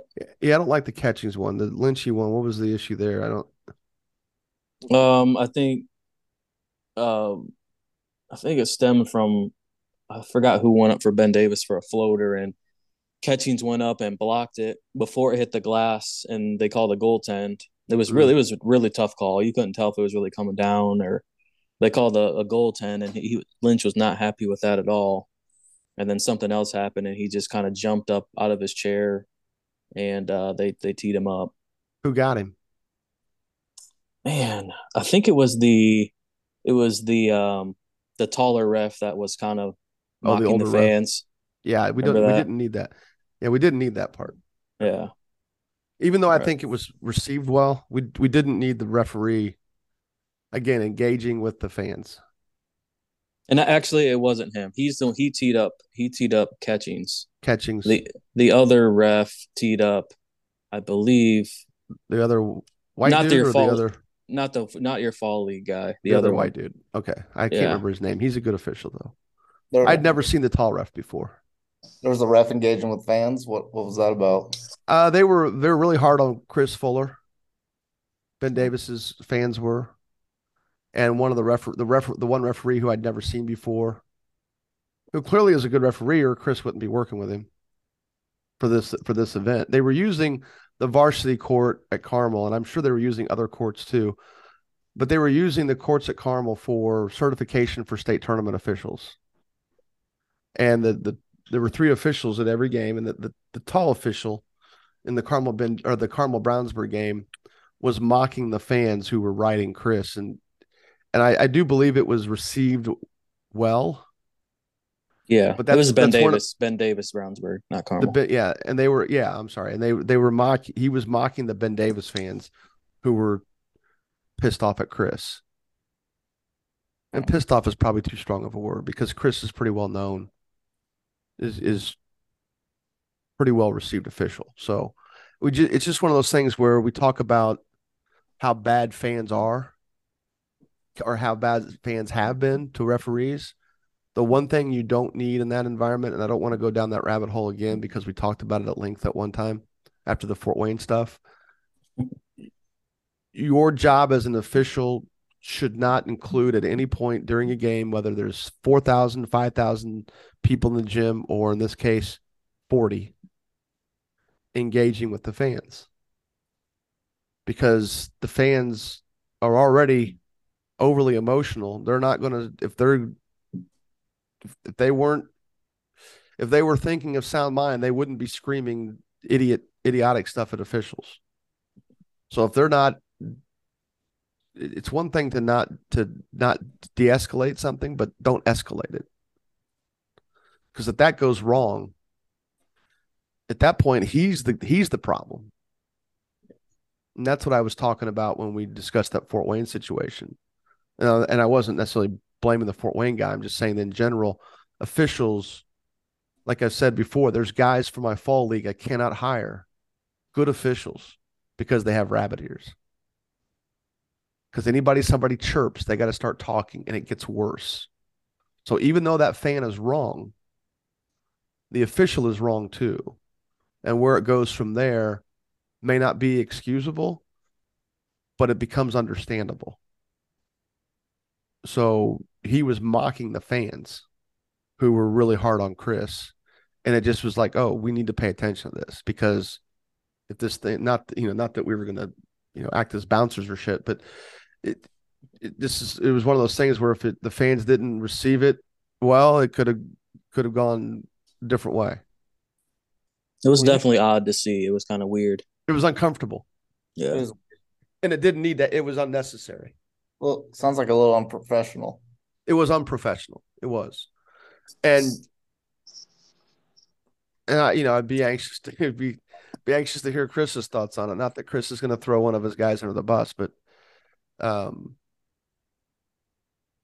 it, it was definitely uncomfortable But yeah, because, was, because of the stuff that's happened. So there was one game get, that got called, uh, Carmel on Friday night. It was Gary West and oh yeah, yeah, I caught the I caught the tail end of it right when it was happening. As soon as I walked in, um, I guess a Gary West fan got ejected and wouldn't leave, Mhm. so the refs just called the game. Yeah, I think they were like at the beginning of the second half too. you know, my first reaction is, man, just chill. You know, just fans just quit chilling. But then you see that situation with that official, and you're just like, okay, every now and then I get it because again, I have I have not hired. They're guys I got to avoid hiring because they have rabbit ears. So they, they gave Gary West the win then because they went undefeated. Mm, well, they Oh, should maybe. have. Well, I don't. I really don't know. yeah, calling the game doesn't mean they forfeited the game, Yeah, especially in an know. event like this where wins and losses I, mean, I don't guess go on anybody's doesn't resume. Yeah. Who'd they play? It's The first game, Providence. Oh yeah, that would have been oil and water right there, baby. Yeah, Are you, you sure it was Providence? I don't see them on there. really. Who was the game? It says game? it says Woodland and New Haven they played. At Carmel Fieldhouse Court two was Woodland. Could have been Woodland. then. It would have been my that game.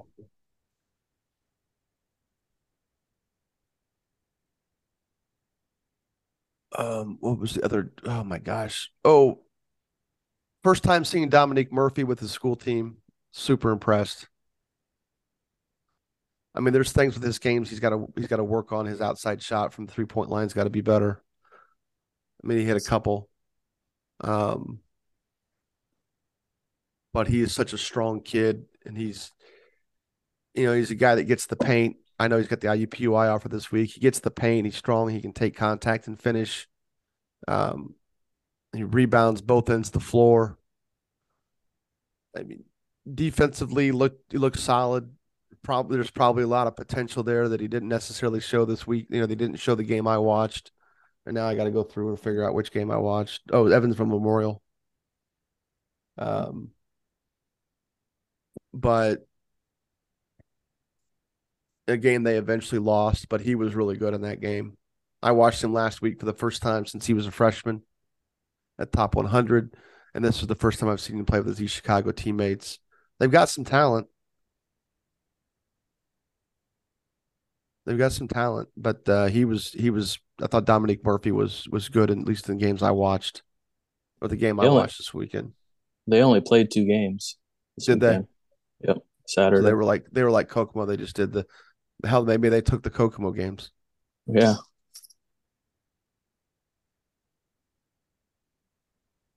Any um any players stand out that we haven't talked about yet, whether in the recruiting part or the team part? For these ones we haven't we haven't seen. Yeah, well, we we haven't not yet, not that part yet, I guess. I'm gonna forget my guy. I was my idea to do that part, and I'm gonna forget who the hell it was. I got a couple uh to talk about that we haven't. I do we we we mentioned Reese Butcher, didn't we? Didn't he get an offer He did, yeah. Yeah. from Brebeuf? He was yeah, he was really impressive on Sun yesterday morning against Northside. Um, that was the first time I seen him play. I was sitting with Kyle Neddenriep and talked to him the whole game, and he, uh, you know, said the same thing and kind of asked who this who this kid was. Um, but quickly found out it was Reese Butcher, and he was hitting shots. He was had a couple dunks on the break. He was just he was really good. Obviously, along with Evan Haywood. Um, another name I wanted to throw out was um, Dom Bonner from Penn. He played really well. You know, Mhm. last year, last year he um, obviously Penn graduated everybody, all their starting five. Um, they bring back two guys with minutes off the bench, and he's one of them. And then Trey Miller's got a broken hand right now. right, Zach? Correct. Yeah. Okay. So he was on the bench with a brace on his hand or wrist or whatever. Um, but Dom was he was really good. Uh, he was hitting threes, and uh, I tweeted that he's kind of slippery in the lane. I don't know if I got a uh, someone asked me what does that mean, but it seems like he he gets in there and there's like some traffic and he just kind of slithers through and finishes through contact and kind of uh, on the break a little bit. He just I don't know. He he has a way of finishing at the rim and brings a lot of energy. He was just he was really good. Javon Guest was really good for Warren in the uh, Penn Warren game. He didn't start. He didn't. He didn't play the whole first quarter. I don't know what, what what the issue was there, but the last, the second, third, and fourth quarters, he was the best player on the floor, and he dominated in the paint. Um, and then a couple more names I wanted to throw out. Hunter Walston was really good uh, for Noblesville against Wayne. Um, he had 23 in that game and was he has he had a few threes. He has great vision as well uh, in my opinion. In that game, he did at least. I mean, he's uh, their best. He's become their best player. Yeah, he was. I think he's really, become their. He's become their most important player. Is he six five? No, he's taller than that. Six six. Yeah. Okay. I think well, yeah, he, he was, he's become their most. He's become their most important player. How did Curry play? He game I mm-hmm. saw. I saw the Ben Davis game. He didn't hit it. Was it Ben Davis game? He he didn't hit a shot, but I thought he handled their pressure well. Their and I love their how big guards. Their big three was good. Curry had eleven. He had three threes okay. and a layup, and then Aaron Fine was has played probably the best I've seen him play. He had eighteen. Um, had a little mishap at the end of the game, but um, but he had a he he played all, all three of those guys played really good for for Noblesville. trying to look. Also, I want to mention Rob Walker. I think that's who you told me his name was, yeah, right? At Warren, Warren, Central. Yeah. Yeah, he was he was hitting a lot of shots for them against Penn. Um, I think I I've, I watched Warren last year. I think he didn't he get some good minutes last year as well, or no? Well, I, I mean, I didn't. I had to ask who it was, so okay, didn't, maybe he didn't. Maybe not in front of me. I maybe he didn't, but he was. I didn't know him. Good.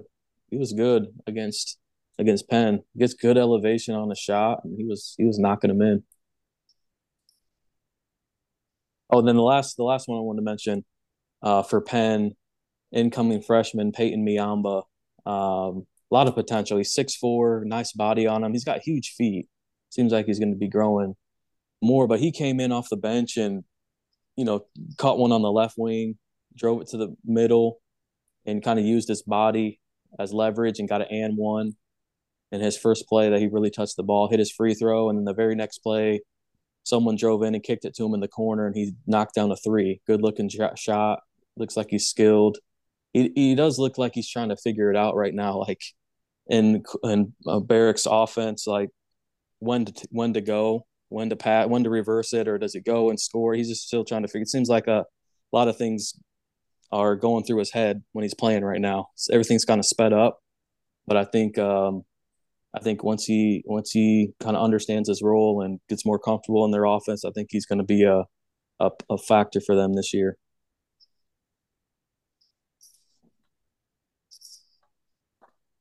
Tyler, Zach, anything team wise? Any more teams? Team wise, no. Um, couple. couple guys. Um, one Carson Rogers, Kokomo. Um, really impressed with him. I, I, think he's a good complement to Flory in the front court there. Um, fantastic motor. Dude plays really, really hard. Um, crashes the glass. Um, finishes pretty well. He shot the ball. I think he hit a couple threes in the Center Grove game that I watched. Um, so I was a little bit surprised by that. Um, and then Center Grove, is it Jalen Mundy or Bundy? I can't remember. Bundy. Bundy. Bundy. Yeah, really liked him. Shorter, for a guard, uh, got a little combo guard in him. He's he's pretty smooth. Um, really good about creating his own shot. Um, he had some big shots for uh, Center Grove in their win over Kokomo on Friday night. Um, really liked him. Th- those were two guys that kind of stood out to me this weekend. Yeah, I talked. I talked about Brendan Miller earlier. Um, it's good for me to see teams I don't usually see. So I got to see Bosse play. I like yeah. Trey Howell, Howell pretty well for them. Uh, quick and shifty guard.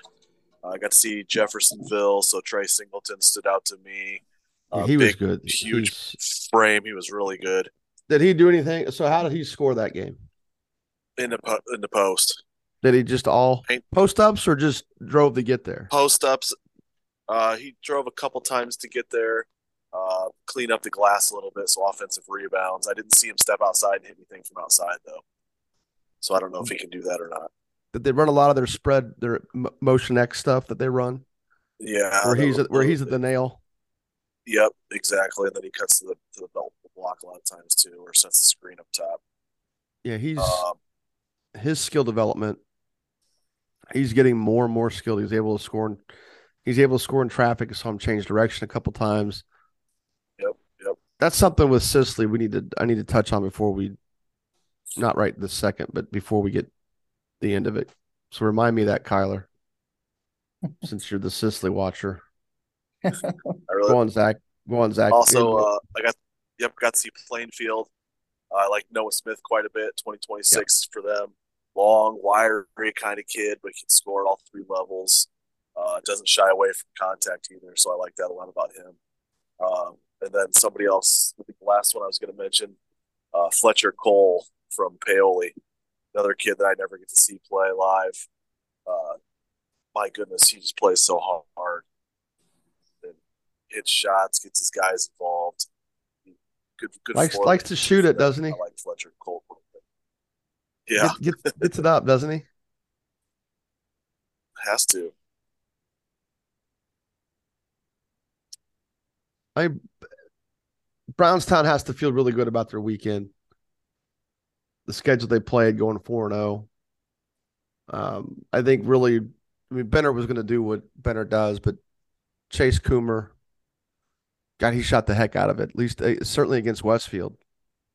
And I didn't hear that it was any different in the other games, but he was it was extremely potent against Westfield. Um, you know, we haven't we've not talked about Westfield's man from down under. What's his first name? Did we figure that part out? on the roster. Nobody. Is it? On the roster. I don't know Last why I want to. S- Is it Book? Because that's last. Last name? his last name's Book. Yeah, last name's Book. Is it Nick Nick? Book. Yeah, he's from Oak Nick- Hill. Nick, Nick Book, Oak Hill Academy. Okay. New Zealand. Anybody watch him besides me? No, they were they were he was going to be my uh guy I had him watch. Oh, okay. Is six eight for sure? No, no. Like six six seven, right, Jim? Six, six, seven. Heard a, heard a lot of buzz about him. Yeah, I mean, he's look, he's going to definitely help Westfield. He's going to definitely help Westfield, and he's he's. I. He. I mean, look, man, it's his first, his first weekend here. He has to do everything. Has to go to his left. Every single thing has to go to his left right now. Um. You know, and he's he'll go he'll go to his right just to come back to his left. And it's stuff like that can get scouted out a little bit. He's constantly spinning in traffic. That's he's going to have to improve on that. It's it's nitpicky stuff. I want to see guys that make plays that translate. That's going to translate at a different level. Um, I mean, he's gonna. There's no question he's going to help. He's going to help Westfield. So that's but the issue was, you know, starting here middle last week, hadn't seen him play yet, but that they got a you know guy who played for the New Zealand national team, and you just kind of wondering what that looks like. And you know, he was better than Colby Hall for Brownstown. Um, I don't know who else Westfield played this weekend. They played Crown Point, who doesn't have any legitimate size. Uh, they played Bloomington North, who doesn't doesn't have any legitimate size. You know, I guess I'd like to see what he did against Crispus Attucks, who did not have a good weekend. I didn't think. Mm. No, they didn't. If any if any team was disappointing this weekend from a at least from a win loss perspective, it has to be Crispus Attucks. They just went one and three. Um, Southman Riley also. June isn't the end. Yeah, but I think we're viewing Crispus Attucks as a team that's Oh yeah, gonna definitely. Compete- compete for a state title. Yeah. Maybe. Right. You know, they they think it's their time now in sectional 10. You know, and that's for what it's worth, it's June. I get it, but they did not look like a team that's going to, you know, that's. I think habits carry through. You know, and I think their June has just been okay. And I don't know if it's if they don't if they haven't figured out their their bench pieces yet as to who's going to play and who's going to contribute, and maybe they lose some spark when they go to their bench. Um, but they have um, they've just been okay when I've watched them play this month. And they definitely did not have a great weekend. I mean, they weren't even close in some of these games. They lost to. It was just the to be- Westfield game was the one that wasn't. Oh, I guess yeah, Noblesville. I'm sorry. Was I was looking at something else when I said that. Um, that was a different. That was a different team when I looked down there at that schedule. Yeah, I mean Penn beat them by five. That was kind of surprising. Um, Noblesville beating them by two. You know, maybe not as surprising, but you know, again, and they beat Warren, but you know, Warren's working on a new coach with God knows what lineup and rotation they're trying to figure out right now. Rutland had 38 in that game. Yeah. 34 Uh, checkbook. Do what? I think it what'd ended up say? being 34 according to the book. I think I think There was a whole- Okay, no, I was just, I think I There's- saw Attucks tweet out it was 38, but yeah, Okay. I would trust the thing I would trust the Attucks stat man than the than the Carmel teenagers doing a scorebook. checkbook. I think there was some I think there was some pretty loose as as, as Dominique witnessed. I think there was some pretty loose protocol there on the on the scores table. Oh yeah. There was a stretch there Saturday where every time a game ended, one of them looked up at me and the one that I was like, "What was the final score again?" Like, dude, you're the one keeping score, but looking at me. Well, they have professionals do it during school season. it's not uh, not kids checking their phones. So I'm going to go with the 38 instead of the 34. I can't for the life of me remember who the player was I was going to bring up when it comes to players I saw but or didn't see but heard a lot about. What were you going to say about Sisley? His ability to change directions in traffic was just like, whoa, when the hell did that happen? That uh, that. Uh, I mean, I'm not even sure he's going to have to do it on their schedule. He, that that coast to coast play he had. He got the rebound. Man, it was like a rocket. then he hit the transition three in the corner where he's just elevating. When when Sisley plays like he realizes he's the best player on the floor, I mean, there's not a whole lot of people that can stop him. Here, how about this? How about playing in a situation where there's ball movement and player movement? Ooh, shocking. Versus just playing in a system in the summer where you just kind of stand around and wait for the ball to come your way. Just running from baseline to baseline. And it's your it's your turn to it's your turn to make your move. Yeah, some of these dudes, I think that's what troubles catching too. Is it's just it's just it's my turn basketball is what it is with that with that with those groups. There's there's not a lot of hey we we got a guy we got guys we can get open. And again, as well as Harrelson plays without the basketball, he would benefit from it too. I mean, I would have a hard. I mean, I who would the hell be able to hard guard? Who would be able to guard Jalen Harrelson coming off an, an array of screens, or oh, Not screening, even just screening him into isolation? All Not these are all things Fishers does, of course. In, instead of let's just spread the floor and let one guy go ISO, and then let the next guy go ISO, and the next guy go ISO. I just, I just, I'm a big, big proponent of player movement. Not a big mystery. Do you like motion? Oh, Do I like motion? I love me. I love me some motion. Motion snob. Motion, motion's snob. not. It's going to be the name of my other. It's going to be the name of our second podcast. Motion snob. Me and we get I'll get Tony and Dragna to come on. We'll just break down basketball games.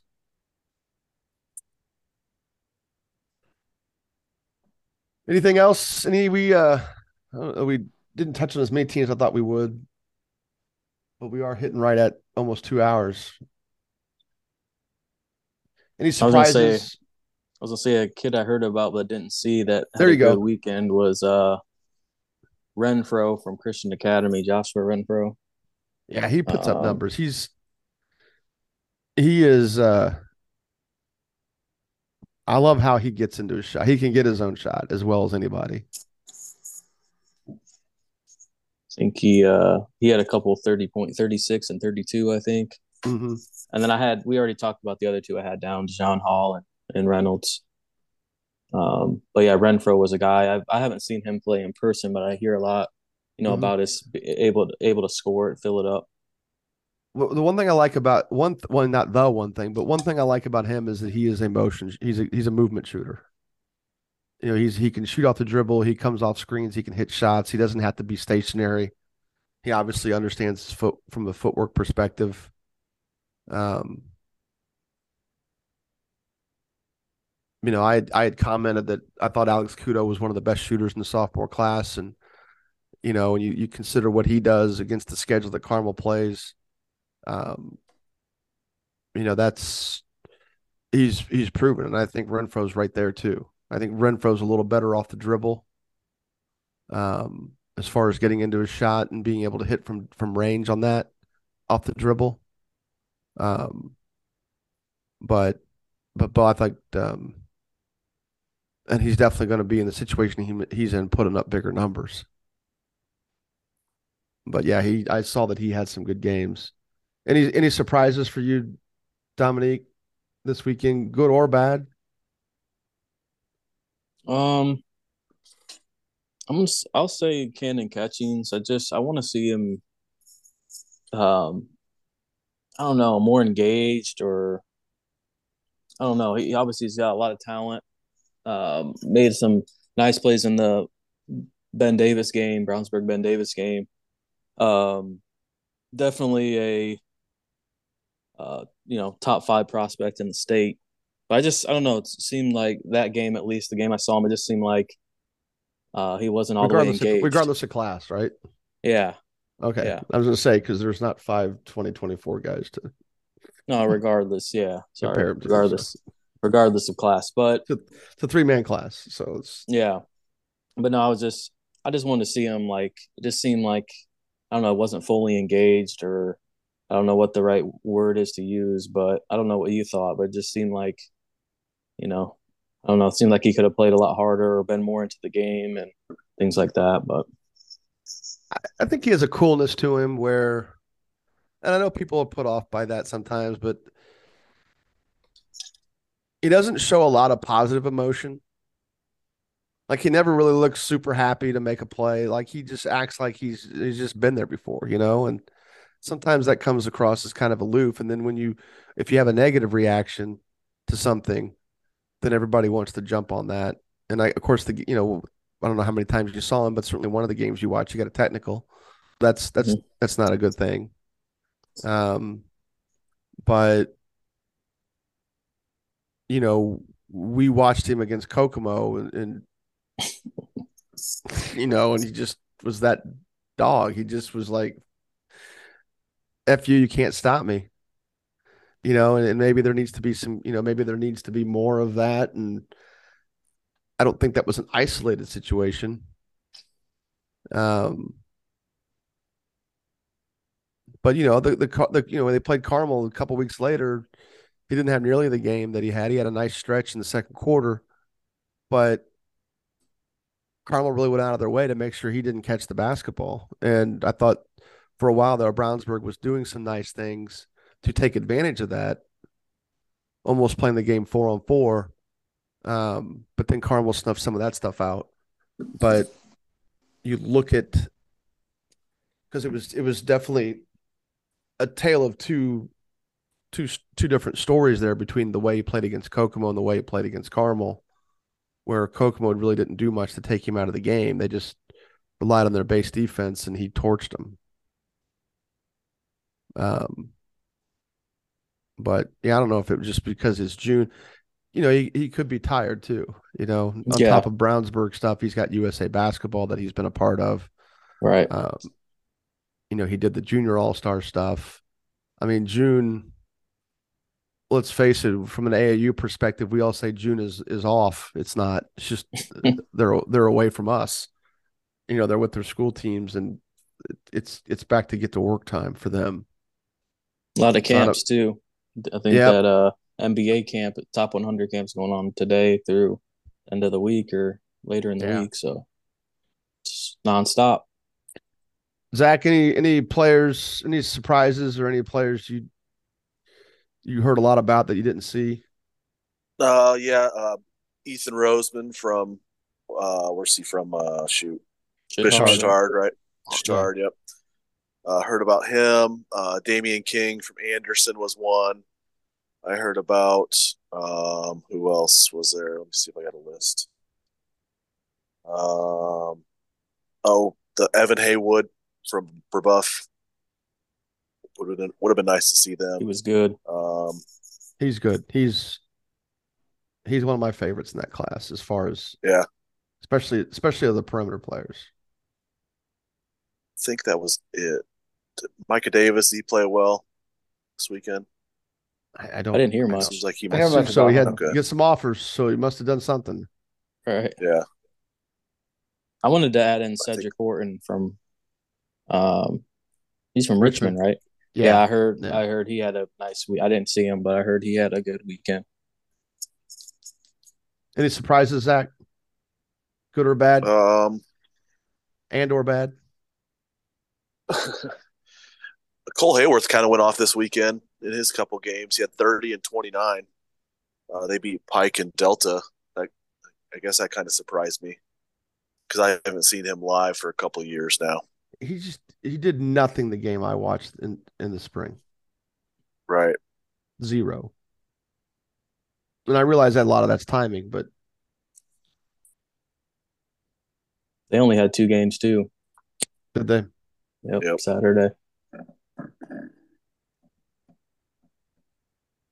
Where was I at seven ten on? Anyway, I didn't get a chance to watch Portage play this weekend. I would have liked to have seen that. Zach or Kyler, any any surprises, good or bad, or players Um, you heard about that didn't see? Well, uh, already mentioned like players I didn't get to see. I didn't get to see Westfield. Um, heard they looked pretty solid. Um, I think they were what like three and one. Um, Nick Book, um, and Trey Buchanan. Those guys I heard they played pretty well. Um, one one of the biggest surprises for me was just I don't know the level of play that Kokomo brought on Friday. I I don't know. I mean, wasn't really expecting um, Center Grove to beat them. Um, they ended up getting kind of lucky. Um, made a really good play to win the game um, on Friday, and then they just got waxed by Lawrence North. So, um, yeah, just a little bit surprised by uh, their play, but it is June, um, so obviously they'll they'll get much better once the season gets started.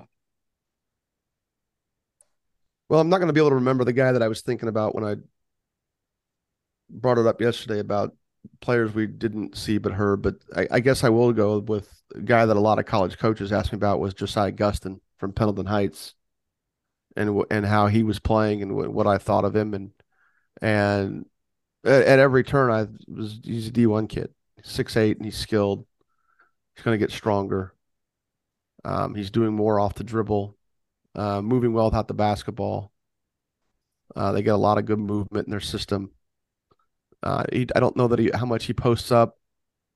Think of their school game, how he didn't. He, they usually they use him a ton out of the high post. Did not see them this weekend, but but definitely I had a handful of coaches ask me about him. That they had they had seen him and just didn't hadn't seen him before, and wondered um, and then wondered um, what what was his recruiting like? And I think he's got some. And I think he's got some offers, right? Yeah, he does. Look, I think we looked this up. Yeah, Northern Kentucky, maybe. yeah. Northern Kentucky, Mercer, and Indiana Wesleyan. So that's good. Um,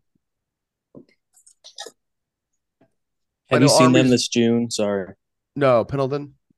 Yeah. I- Are No. they are they in that pack league or no? I think so, but I think they play their games at Finch Creek, and I just haven't gone over Okay. there. They are. I've, I've seen them play at the pack. I are they playing that tomorrow? I mean, that's Yeah, it's tomorrow. Last tomorrow. week. yeah, it is tomorrow. Okay, good. So that may be something where I might go to Finch Creek be, if there's teams there that I haven't seen yet. But I've been just going up to Westfield just because there's been things that I've combined around coming and going. And it's just a lot easier to go to Westfield than it is to drive the far east side of Noblesville. Pendleton LC tomorrow. And that's not super compelling, but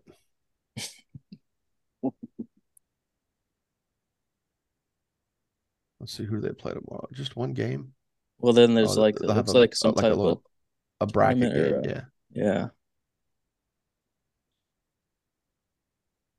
yeah. It's weird. Some of these results. I, for me, the surprises were just how easily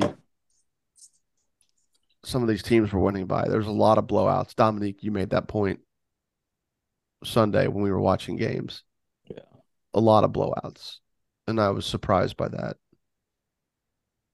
Oh, I'll tell you another kid that a couple people had mentioned, including a couple of you guys, was um, Dikembe Shaw from Crown Point. Yeah. So- yeah, I saw him on month a week ago. I saw him play and was really impressed with him. Yeah, sophomore for them. So that was um,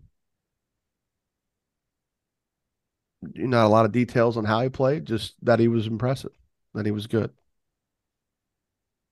So, all right, cool. Well, this was good. Zach, anything else? Your video's gone so. dark on us. You're hiding out. I'm here. I'm here. All right, guys. Great weekend. Um, good seeing each of you this weekend, watching games, and um, man, Sisley was really good. I just can't. I think I walked away more impressed with him and more impressed with Stephen and, and impressed with Stephen Ren- Reynolds. Welcome to the Sicily train, Jim. There we go. Free Trent, Free What is he? Trent. That's your. That's your. That's your. Trent free. That's your player crush. I guess you want to call that. your your godson is Cole Henry from South Ripley, and then your your well, boy man crush sounds weird. Boy crush sounds weirder. Yeah. So player crush. Let's just say, let's just say I really, I really like Trent again. Well, I think it goes beyond that. All righty. I think if you were to have a kid, you would lock him in a room and say, "Play like Trent Sisley." I'm gonna give him Trent Sisley film. Yeah, you need to marry yourself a tall girl too. So, uh. all right, guys, we'll talk later. Good job. Good seeing, like I said, good seeing everybody this weekend. Later. All right, Later. see you. Later.